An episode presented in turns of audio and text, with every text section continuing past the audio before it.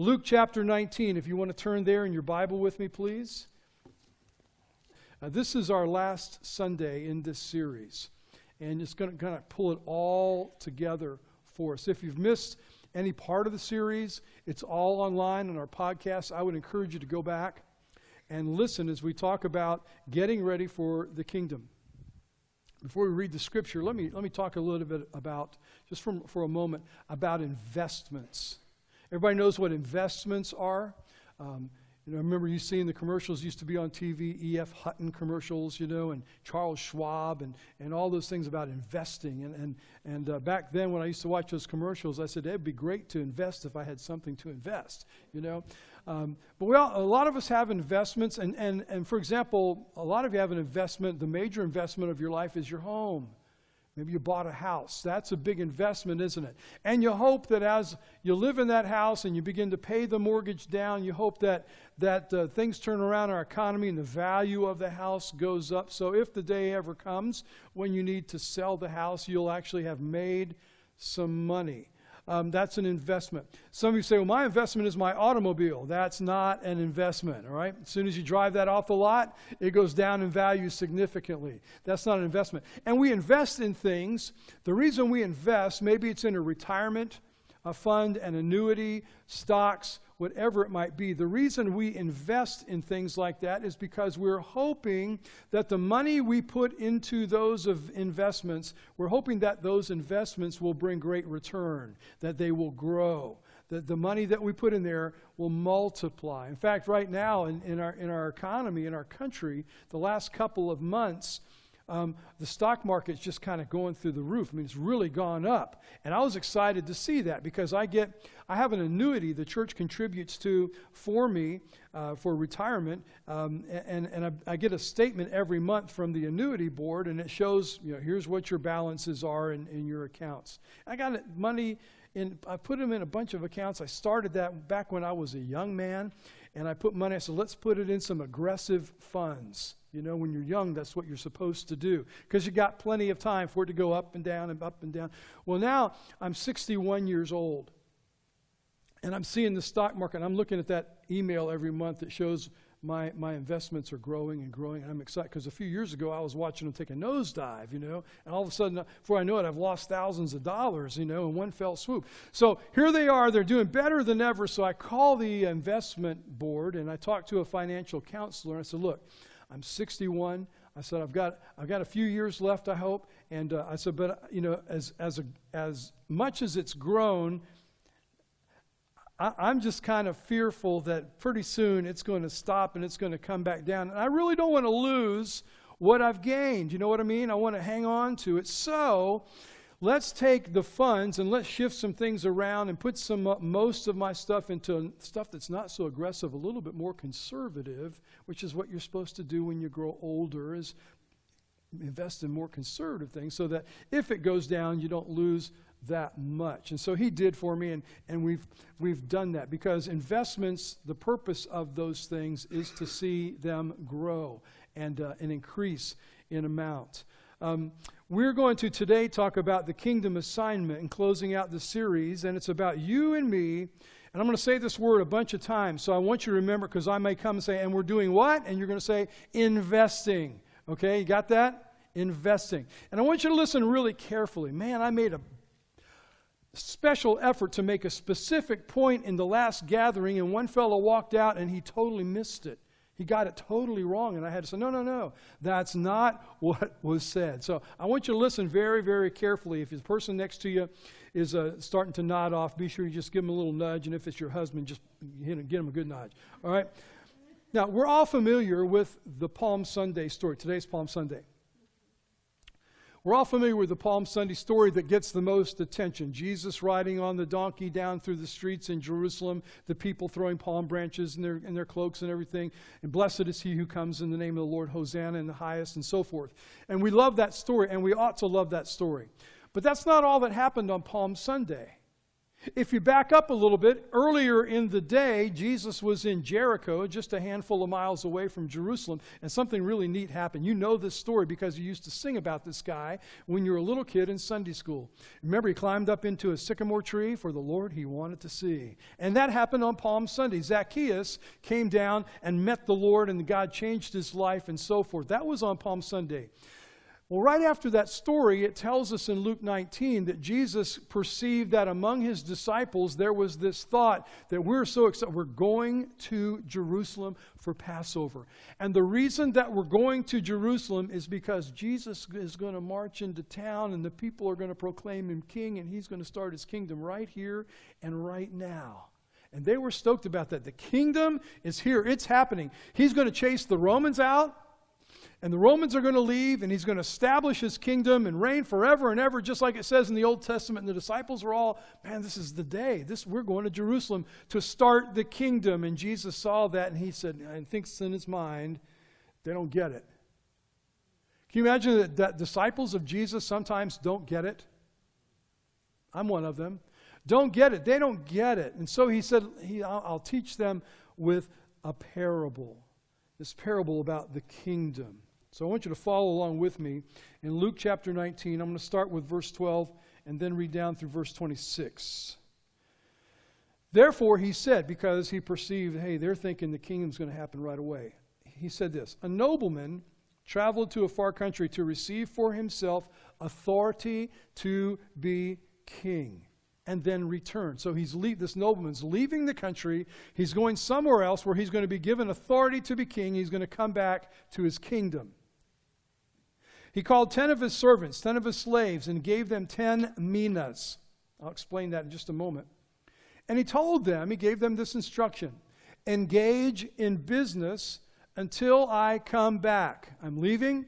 Get busy in business until I come back. And what did he want them to do? Well, he's, here the next part tells us. His subjects, however, you kind of put this verse in parentheses, his subjects, not his servants, his subjects hated him and sent him a delegation saying, We don't want this man to rule over us. Now, that was very simply a prediction of what was going to happen in just a few days when they shouted from the crowd, Crucify him! Crucify him! We have no king but Caesar. Right? You remember that story? So you know who his subjects are. We'll explain that in just a moment. But at his, at verse 15, at his return, having received the authority to be king. He's been given authority to be king. Uh, it reminds me of Matthew 28 19 and 20, where Jesus says, right before the Great Commission, He says, All authority has been given to me. Having received authority to be king, he summoned these slaves he had given money to. He's given them all these, these minas. And he, so he bring, comes back to his country and he says, Come back and tell me what you've done with it how much they had made in business. Verse 16 The first came forward and said, Master, your mina has earned 10 more minas. It's increased tenfold. 10 times more than you gave me. That's what's come out of that mina that you gave me. Great. Well done, good slave, he told him, verse 17. Because you have been faithful in a very small matter, have authority over 10 towns. He says, Great, and here's what I'm going to do for you. you. I'm going to give you the authority to rule and to reign with me. I'm going to give you 10 towns you're in charge of in my kingdom. Pretty good reward. Another, or the second came, verse 18, and said, Master, your mina has made five minas, saying, Here's what he said to him I have done what with your minas? I have invested your minas, and the return has been fivefold, five times more I've got to give back to you. And so he said to him, You will be over five towns. I'm going to reward you with authority over five towns. And another came and said, Master, here is your mina. The coin that you gave me, I've still got it. I'm giving it back to you. It hasn't multiplied. I didn't invest it I have kept it hidden away in a cloth. I stuck it in a, in a handkerchief and I stuffed it under my mattress. And it's been there the whole time. And I, and I did that because I was afraid of you. I did that because you're a tough man. I did that because you collect what you didn't deposit and reap what you didn't sow. What's he doing, by the way? He was lazy. He did nothing what the master gave him. And he's putting the blame on who? The king, the master. Your fault. I didn't do anything with this. You're a hard guy. So, verse 22 he, the master, the king, told him, I will judge you by what you have said, you evil slave. Now, he judged him as being evil because he didn't invest what he had given him in his kingdom. You're evil for doing that. If you knew I was a tough man, collecting what I didn't deposit and reaping what I didn't sow. He's not saying you're right about that. He said, but if you knew that, why in the world didn't you take it and put it in the bank into a savings account and at least let it draw interest? That's an investment too, isn't it? Sure. Why don't you do that? And when I returned, I would have collected it with interest. So, verse 24, he said to, this, to those standing there, there's a bunch of people there apparently all the servants who have gotten minas, he said to those standing there, Take the mina away from him. The one he's got, the one he's hidden under his mattress all this time, take it away. He gets nothing. And give it to the one who has ten minas. But they said to him, Master, he has ten minas already, and you're going to give him one more? Here's what they were, they, and this was, you can tell, these, these Jews in this story are about to become Baptists in a church somewhere because you know what they're saying? That's not fair. He's already got 10 and you're going to give him another one? That's not fair. What about the rest of us? And the point is whose minas were they? The king's. And doesn't he have the right to do with them whatever he chooses? Of course he does. There's no entitlement here in this story. I just want you to understand. The master, the king, said to them, I tell you, that to everyone who has, more will be given, and from the one who does not have, even what he does have will be taken away. And then he addresses the uh, subjects that said, Crucify him. We don't want him to be our king. He said, Bring here these enemies of mine who did not want me to rule over them and slaughter them in my presence. What's the story about? Let me run through the characters in this parable and, and explain it and and apply it to our lives right now as we live out this dress rehearsal. The nobleman is Jesus. All right? I think that's pretty obvious. He ascended to heaven after his resurrection, and then he would, at a later date, return to us, to them as king. So it's about his leaving and coming back, his return. And this is Jesus letting his disciples know hey, guys, the kingdom is not about to happen today. Yes, we're going to Jerusalem, but that's not what this is about. I'm coming back. I'm leaving and coming back. Acts chapter 1, you can read when he ascended into heaven. But the promise was that he would return, and we are still waiting on him to return today, are we not? We are. And, and like John, at the end of the book of Revelation, right at the end of the Bible, one of the last things that's said in the Bible, I think you and I ought to be praying as John prayed Come, Lord Jesus. Jesus said, Pray, thy kingdom come. And we need to be praying. We're waiting for that. But as we're waiting, what are we supposed to be doing? Investing. All right, good. Y'all are much brighter than the other people. Minas, what are the minas? Mina, a mina was a Greek coin. It was worth about 100 days' wages. Now, that number is going to come into significance later on this morning. It was worth 100 days' wages, so it was a relatively large sum of money. You think about it, a little more than three months' income. And here in the parable, the, the minas represent here's what the minas represent the nobleman's Jesus. The minas are those talents, including our spiritual giftedness for ministry, our resources, our time. We talked about that last Sunday. Our finances, our life skills, everything that we possess that God has given us are represented by the minas. I'm to take those things and do what with them? Invest them in, in the kingdom. It represents our responsibility. The mina is a responsibility that you and I have as Christians to advance the kingdom. And He's given to us these minas to be used, to be invested, not to be neglected. So that's the minas. Now, the slaves or the servants are those that receive the minas, and those are all Christians from his departure, from the time he left after his resurrection until his return. That's including us today here in Nags Head Church, are believers. You're his servant. Earlier, Mark chapter 10, verses 43 to 45, Jesus said, Whoever wants to become great among you must be your servant. You want to be great in the kingdom? Got to be your servant. Servant to who? Whoever wants to be first among you must be a slave to all. Have you noticed in the last few weeks the word all appears a lot? Servant to all. For even the Son of Man did not come to be served, but to serve and to give his life a ransom for many. Now, some Christians will willingly say, Oh, yeah, I want to be Jesus servant. I want to serve Jesus with my life, and I think that's great. And Jesus says, To be my servant means you've got to serve who? All. A slave to all. Here's what that means. Please hear this. There is no place in the kingdom for someone says, yeah, I want to be your servant, Jesus, but just need to let you know up front I don't do windows. You know what that means? Yeah, I, I, I want to be a slave, but can I kind of let you know there's some things I'm not going to do?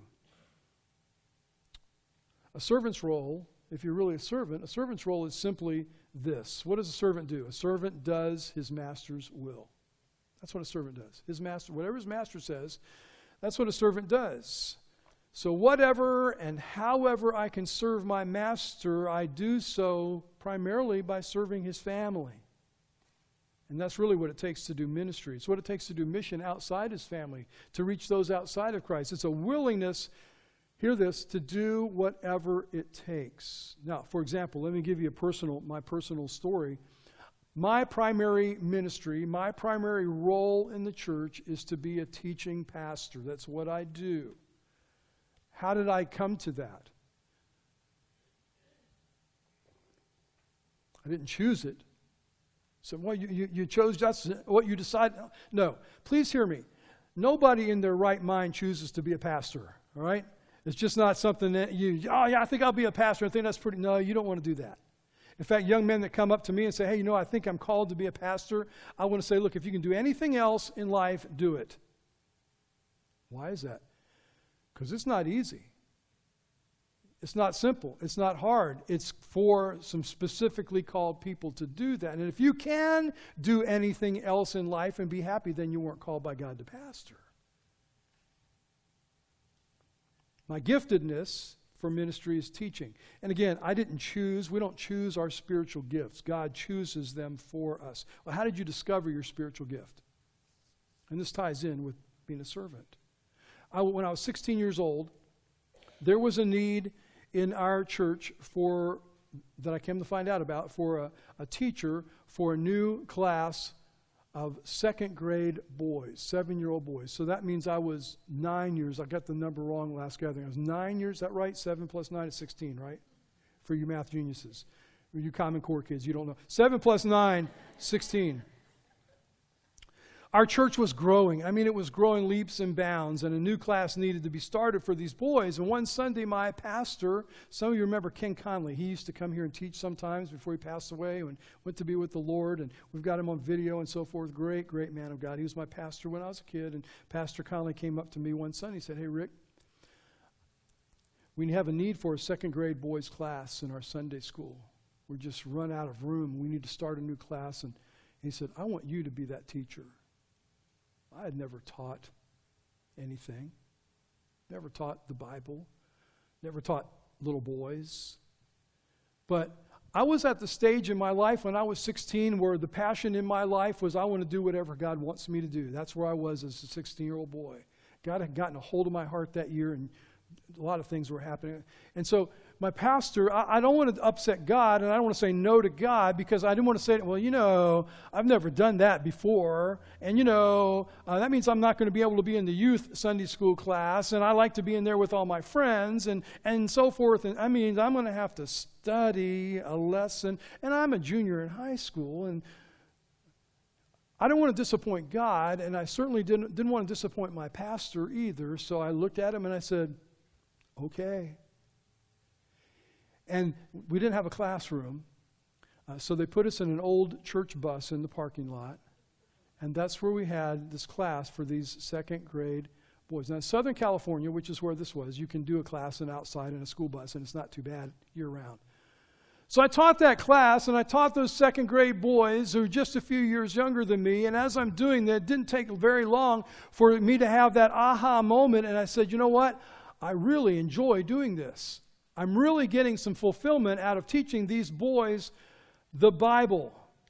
And in that experience in my life as a 16 year old, the, the idea of whatever it takes, I discovered how God wanted to, me, to use me to minister to the church today. That's how I discovered my spiritual gift. I didn't know that's what it was, but I realized I want to teach the Bible. Be a servant, be whatever it takes. Find a place to plug in and watch God work in using you. Now, the servants, the minas, the noblemen, next are the subjects. The subjects are the Jewish people who that week rejected Christ as Messiah. That's the story. And in preparing us for the kingdom, here are some lessons that I want us to get today from this parable. Number one, we've each been given equal opportunities to invest in the kingdom. We've each been given equal opportunities. And this isn't about, again, it's not about money and it's not about finances. It's about what God has given you and me to invest in His kingdom. Because if it was about money, some of you would say, well, if so and so's got a lot more money than me, he can invest a whole lot more. It's not about money. It's about talent. It's about time. It's about resources. It's about effort. And He's put us all in an equal playing field, Christian. He's given us all equal opportunities. Each of them got, all 10 got the same amount. Did they not? They all got a mina. All 10. Same thing.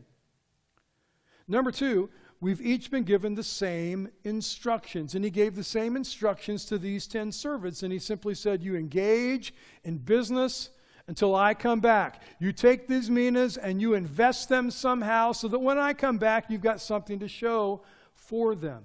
Now, a parable isn't something to be taken literally. So, as I said again, I'll say again, it's not about money and it's not about building a business. He said, do business. That was Jesus' way of saying what? Invest. Invest this.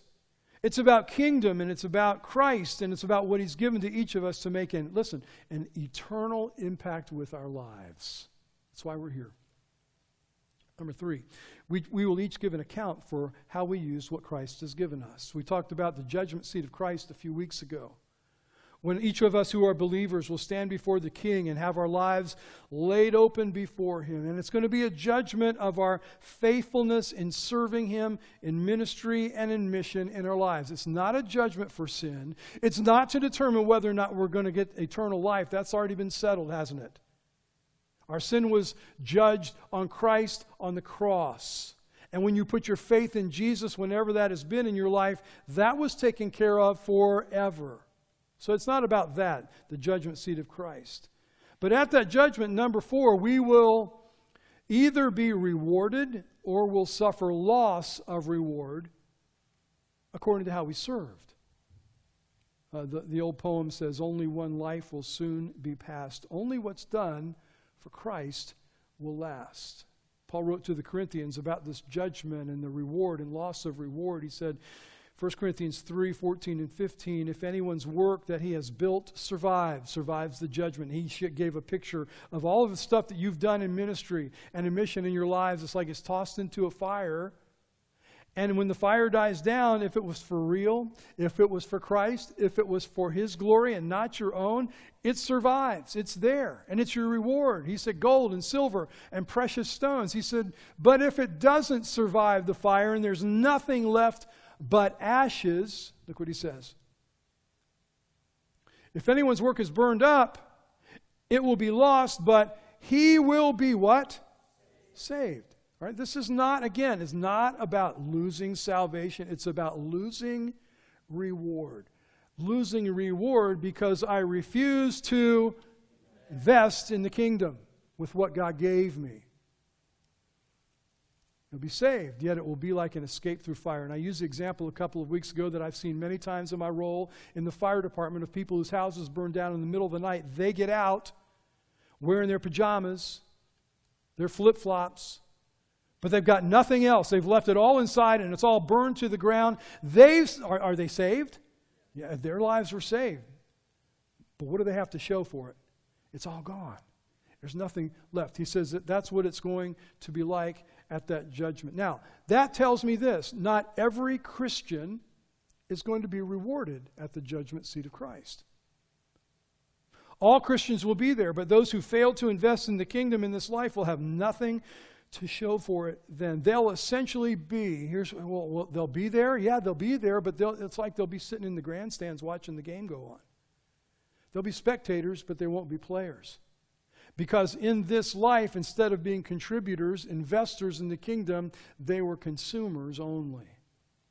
God wants you and me to be contributors, not consumers. Number five, we learn from this story that the rewards that he's going to give out have to do with ruling and reigning with Christ. Hey, 10 minas, one mina turns into 10, I'm going to give you authority over 10 towns. Five, I'm going to give you authority over five towns. That's how Christ is going to reward people in the kingdom. Paul understood this in 2 Timothy 2:12 in the first part of the verse. He said, "If we endure, which means we don't quit, we don't give up, if we endure, we will what? Reign with him. We'll reign with him." Paul understood that.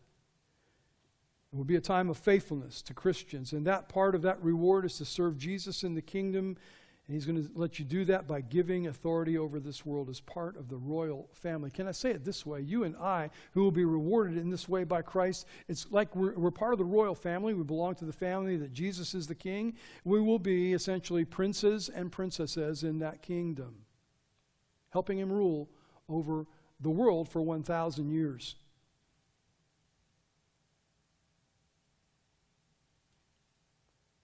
Number six, but if we waste our lives and our opportunities, we'll receive no reward in the kingdom. We'll receive no reward in the kingdom. Again, again, and let me say, I'll say this again. Please get this. This is not talking about eternal life and how you are saved. A dear brother walked out after he says, then he says, I'm all confused. I thought we were saved by faith. And here you are talking about works. This is not about salvation. This is not about eternal life. That is by faith, by grace alone, is it not? You'll never hear anything different from this preacher. This is not about getting to heaven. This is about being rewarded in the kingdom, which will take place on this planet. This is about rewards for how you served him as a Christian. Right? We're not, salvation is not earned by works. And you notice what we said the third servant, what did he do? He tried to blame the king. He said, You're such a hard master. I was afraid of you. It's your fault that I didn't do anything with what you gave me. And some of us do that with the Lord. If He hadn't heaped so many burdens on my life, maybe I could have done more. Or, you know, I was afraid I just, if I started doing something, I might do the wrong thing, as if He hasn't given us plenty of instructions, plenty of fellow servants to serve with if He hasn't given us the Holy Spirit to guide us. I, I got to be honest with you. If I stopped and said, you know what, I can't do what you've called me to do, Lord, because I'm afraid I might do the wrong thing, I would have never gotten started. Because there's been plenty of times in my 30 plus years in ministry that I've done some wrong things. But I thank God for His grace. Paul says this in the second part of that verse we saw just a moment ago in 2 Timothy 2:12 he said and if we deny him he will also deny us. What a misconstrued verse that has become. How do we deny him? We deny him by not living for him. We deny him by not serving him now. And he says, if we deny him, he's going to deny us. What does that mean? That means he's going to deny us these rewards at his judgment seat. Again, this passage is not about losing salvation, it's about losing what? Reward. And you go on and you read the next verse in 2 Timothy 2, and he makes it really he's clear. He says, Even if we are faithless, talking to Christians, he said, Even if you quit believing, he's not faithless, he says, because he cannot deny himself. He remains faithful. Why? Because your salvation, my salvation, if it's in Christ, is not based upon my performance, it's based upon what Jesus did on the cross. It's based upon his promise to me of everlasting life. All right, so where am I to invest what Christ has given me? He's given us things, haven't he? He's given us minas, if you will. Where do I invest? So, two places. Number one, I invest in the church through ministry and discipleship. Our gifts are for the purpose of building up the church, serving one another in the body. body. And when I say gifts, I mean those gifts that are listed uh, in, in Romans chapter 12 and 1 Corinthians chapter 12. You need to take Tom's class when he teaches it the next time about discovering your gift in your ministry. Through the church, through ministry and discipleship. Secondly, outside the church, and I don't mean outside the building so much, but outside the body of Christ in the world through evangelism and missions. And so the judgment is clear. We'll either be rewarded for what we've done with our gifts and the gospel, or we will lose rewards for hiding them away. Like that guy, ah, I hid it in a handkerchief and stuffed it under the mattress. Can we do that today with what he's given us? Can we hide them away? Let me suggest a number of ways we do. We never discover how God has gifted and shaped us to do ministry. There are some Christians, and, and, and there are some here in this room, and, and you might have been a Christian now for five years or ten years, or I know some Christians even longer. And if I said, stand up and tell us what your spiritual gift is, you'd be hard pressed as to what to say. And some of you would say some oh, I love to cook. That's not a spiritual gift. Not in Romans 12, not in 1 Corinthians 12. I love to be nice to people. How do you use that? I mean, how, what's your spiritual gift? And the lists are there, and you need to find out how has God gifted me to do ministry. That's one way we hide what He's given us. We never discover it, what it is He's called us to do. Secondly, maybe we do know what it is, but we just refuse to serve for whatever reasons. Last week we talked about the reason of time. I just don't have the time. When things settle down, we talked about those excuses. And, you know, but I just can't right now. You know what you're doing? You're hiding the minas that He's given you. Another way we hide is we won't take the step and partner with the church. How might Jesus respond to someone at the judgment seat and he and might say, now, now, what church did you belong to? And that person says, Well, you know what? I never did join a church because I just figured out in my life I didn't need the church. Well, please understand, Jesus is not going to smile because the church is his bride. He loves the church. He died for, the Bible says, the church. And when a Christian says, I can do just fine and not be a part of the church, you're missing out. You're hiding the mina in the, in the handkerchief and stuffing it under the mattress. He created us to be in community in the church. And do you ever wonder why? In the New Testament, I want you to, uh, there are no examples of people who become Christians who are not then plugged into a local church. Why is that? Because the church is God's plan for evangelizing the world, hear me, and He has no plan B. It's the church. Attendance, well, I go to church, that, yeah. Attendance alone is not the deal. Some of you need today to take out a communication card and say, I'm ready to take your class, Rick, and, and become part of Nags Head Church because you've been putting off way too long. Let me just tell you that I'm, I just like to tell it like it is sometimes. Have you noticed that? You're wasting opportunities. You're wasting opportunities to invest in His kingdom. Then, how might we hide it? We don't share the gospel with those who need Christ. We never witness to people. And you just have decided, I'm not going to give anybody an invitation to, to come to church on Easter, which is about the simplest thing anyone could do. Easy. We don't share with people. We hope somebody else will do it, somebody who's been given the same gospel as I have. I love to tell people and say, oh, I just can't do that. And I want to say, I say sometimes, I say, you know what? God's put the same Holy Spirit in you that He's put in me.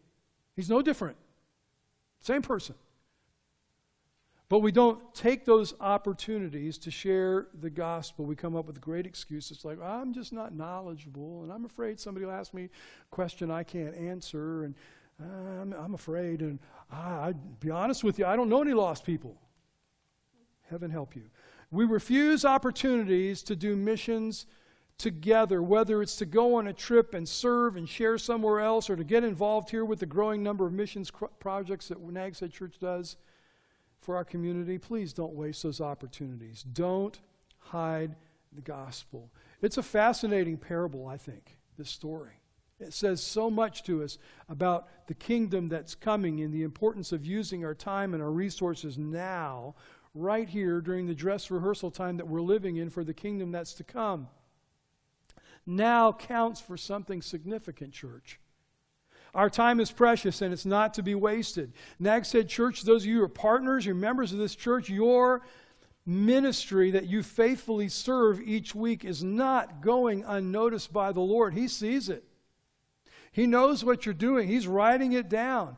Those guys out in the parking lot wearing the orange vests, he's writing that down, saying they did a good job parking and saying hi to people. Said, don't, but don't park there. They did a good job, you know. What? And, and he's writing that stuff down. He saved us so that we might serve him through his church right now. Take his gospel around the world. So please, please hear me. Don't miss the dress rehearsal. Let's pray.